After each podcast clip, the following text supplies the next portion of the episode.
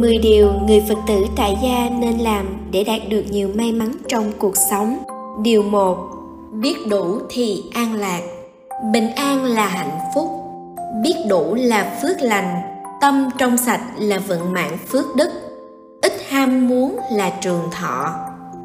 Bụng dạ của người trở nên hẹp hòi nếu như chúng ta ham muốn quá nhiều. Ngược lại, nếu biết tiết chế ham muốn thì tâm lượng sẽ rộng mở thà rằng cuộc sống thanh bần mà tự mình vui vẻ, chứ không thể giàu có trong sự bất thiện lo sầu. Chúng ta cần dừng lại những suy nghĩ sâu xa. Thay vào đó, nên hài lòng trong mọi lúc để có thể nghỉ ngơi một cách thông dong.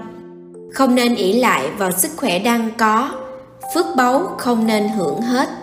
Tiện nghi cũng không nên chiếm dụng quá mức và thông minh cũng không nên tiêu dùng hết nước chảy xuyên qua đá không phải là một sức mạnh mà là một quá trình một thời gian lâu dài. Hạnh phúc là xem nhẹ những ham muốn vật chất vượt qua sự lo lắng sầu muộn của thế gian và bằng lòng với những gì đang có trong hiện tại. Giàu có về tinh thần chính là sự giàu có thực sự.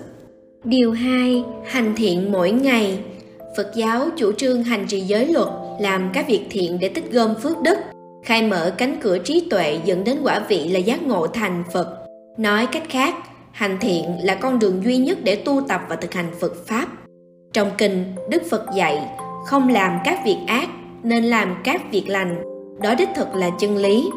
Người Phật tử ở thế gian, nhịp sống tương đối nhanh, thường ở trong trạng thái bận rộn, để tu tập thiện pháp chúng ta cần phải tuân thủ theo nguyên tắc hành thiện mỗi ngày. Làm như vậy thì công đức vô lượng, vô biên. Mỗi ngày làm một việc thiện, là một trong những cách tốt nhất để phát triển phước điền. Mặc dù điều đó cần phụ thuộc vào môi trường kinh tế của mỗi cá nhân, nhưng chiều sâu của mọi việc thiện không phải cân đo đong đếm bằng tiền, mà lấy chiều sâu của tâm từ làm tiêu chí. Sự phát tâm từ bi này cũng giống như tâm của bồ tát, tình yêu, sự tin tưởng và lòng biết ơn thật ra không cần đuổi theo hình thức làm mà không nói nhìn thấu từ những việc nhỏ nhặt hòa tan vào bên trong mọi ý niệm. Không vì tương lai không vì hưởng thọ kết quả chỉ vì một ý niệm cầu thiện. Như vậy là đã có phước báu rồi.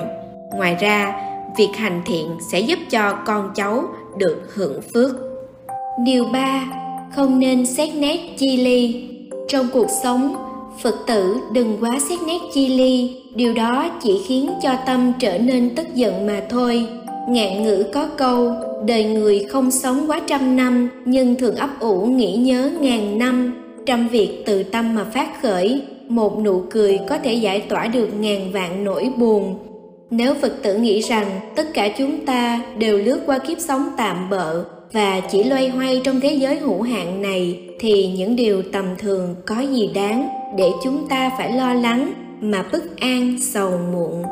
Điều 4 nên đối xử tốt với chính bản thân mình. Càng nhiều hạnh phúc, càng ít nỗi buồn, càng nhiều trung thực thì càng ít giả dối, càng nhàn nhã sẽ ít bận rộn. Sống với bốn điều tích cực này là rất quan trọng. Với chúng, phật tử có thể sống một cuộc sống hạnh phúc trong hiện tại người lớn tuổi sẽ biết cách sắp xếp những điều tốt đẹp cho cuộc sống, biết đối xử tốt với bản thân. Như vậy thì ác hẳn sẽ làm cho tâm bạn giàu có. Điều năm, ít nói, thường rảnh rang, thân bận nhưng tâm nhàn. Ít nói, nhiều rảnh rang, thân mình tuy bận rộn, nhưng tâm nhàn nhã thực sự là điều không dễ thực hiện được. Mấu chốt chính là từ nhàn. Con người khi đến tuổi già thì cần nên làm cho tâm mình được nhàn nhã. Dĩ nhiên, làm một chút xíu công việc trong nhà cũng không sao. Nếu việc gì cũng không làm thì sẽ chán nản.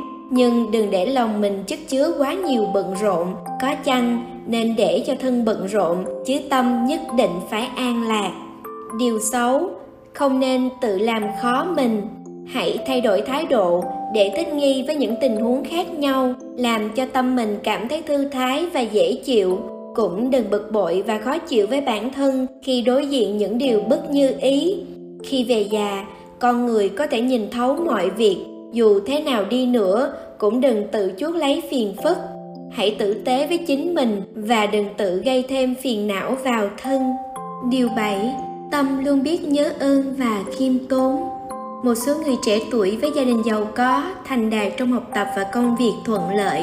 Vì vậy, họ tự cho mình giỏi hơn người khác và nảy sinh tính kiêu ngạo, cho rằng họ có thể tận hưởng vinh quang và sự giàu có trong chính khả năng của mình. Chính những điều này thường trở thành chướng ngại trong tương lai, rồi bỗng chốc thất bại. Chỉ khi đó, họ mới chợt nhận ra sự tầm thường của bản thân. Cũng có một số nhân tài bản thân họ có năng lực phi thường, nhưng thường có thái độ biết ơn và khiêm tốn, luôn coi người khác bình đẳng, trân trọng và yêu thương, sẵn sàng cống hiến cho xã hội và mọi người. Có như vậy, họ mới hòa thuận trong gia đình và có một sự nghiệp thịnh vượng.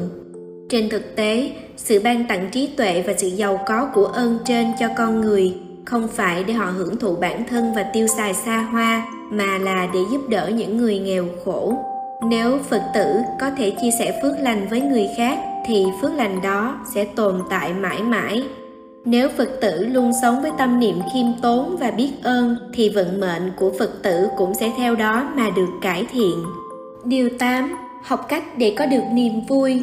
Ở thế gian, người ta theo đuổi nhà cao cửa rộng. Mình là phật tử, chỉ cần ngồi trên ghế đá, ngắm trăng, ngắm hoa, say sưa với gió thổi nhẹ nhẹ, uống một ly trà tự sẽ cảm thấy an vui. Nơi ở thoải mái và tiện lợi thì được rồi. Vậy tại sao phải bận tâm với việc phải ở lầu cao hay lầu dưới? Thật tuyệt vời khi nghe một bài hát, uống một tách trà, nâng niu một bông hoa, chăm sóc một chậu rau, tận hưởng vẻ đẹp của thiên nhiên. Như vậy, há chẳng phải không tốt sao? Điều chính, nụ cười. Hãy luôn mỉm cười trong cuộc sống nên truyền thiện chí và lòng tốt đến mọi người, thì phật tử sẽ tạo dựng được mối quan hệ tốt đẹp với những người xung quanh. Nếu chưa thể tu theo đạo phật, trước hết bạn nên kết thiện duyên. Những người thân quen hay xa lạ đều có thể cảm nhận được lòng tốt của bạn. Bằng cách này, tự nhiên bạn sẽ giảm bớt rất nhiều mâu thuẫn và xung đột. Cuộc sống sẽ trở nên suôn sẻ và dễ tiếp cận hơn. Điều này đã bắt đầu cải thiện vận mệnh của bạn. Điều 10 giữ tâm thái giản đơn. Nếu tâm thái của bạn đơn giản rồi, thì bạn sẽ có đủ tâm trí để quản lý cuộc sống của mình. Nếu cuộc sống của mình đơn giản rồi, thì bạn sẽ có thời gian để tận hưởng cuộc sống. Chúng ta phải học cách tự quản lý cuộc sống của chính mình. Không phải ngày nào cũng lộn xộn, không phải ngày nào cũng là sự chịu đựng, mà là tận hưởng mỗi ngày mỗi ngày tôi chọn một niềm vui, chọn những bông hoa, chọn những nụ cười. Trong cuộc sống, có quá nhiều niềm vui và sự bực tức, quá nhiều đau khổ và phiền não. Chỉ bằng cách này, bạn nên sống đơn giản và tận hưởng những điều kiện hạnh phúc đang có mặt xung quanh chúng ta. Nhìn vào đó một cách chánh niệm để hiểu được hạnh phúc luôn tồn tại trong giây phút bây giờ và ở đây kính chúc tất cả các phật tử, tất cả những bạn hữu duyên nghe được pháp âm này luôn có một cuộc sống thật an lạc và nhiều may mắn.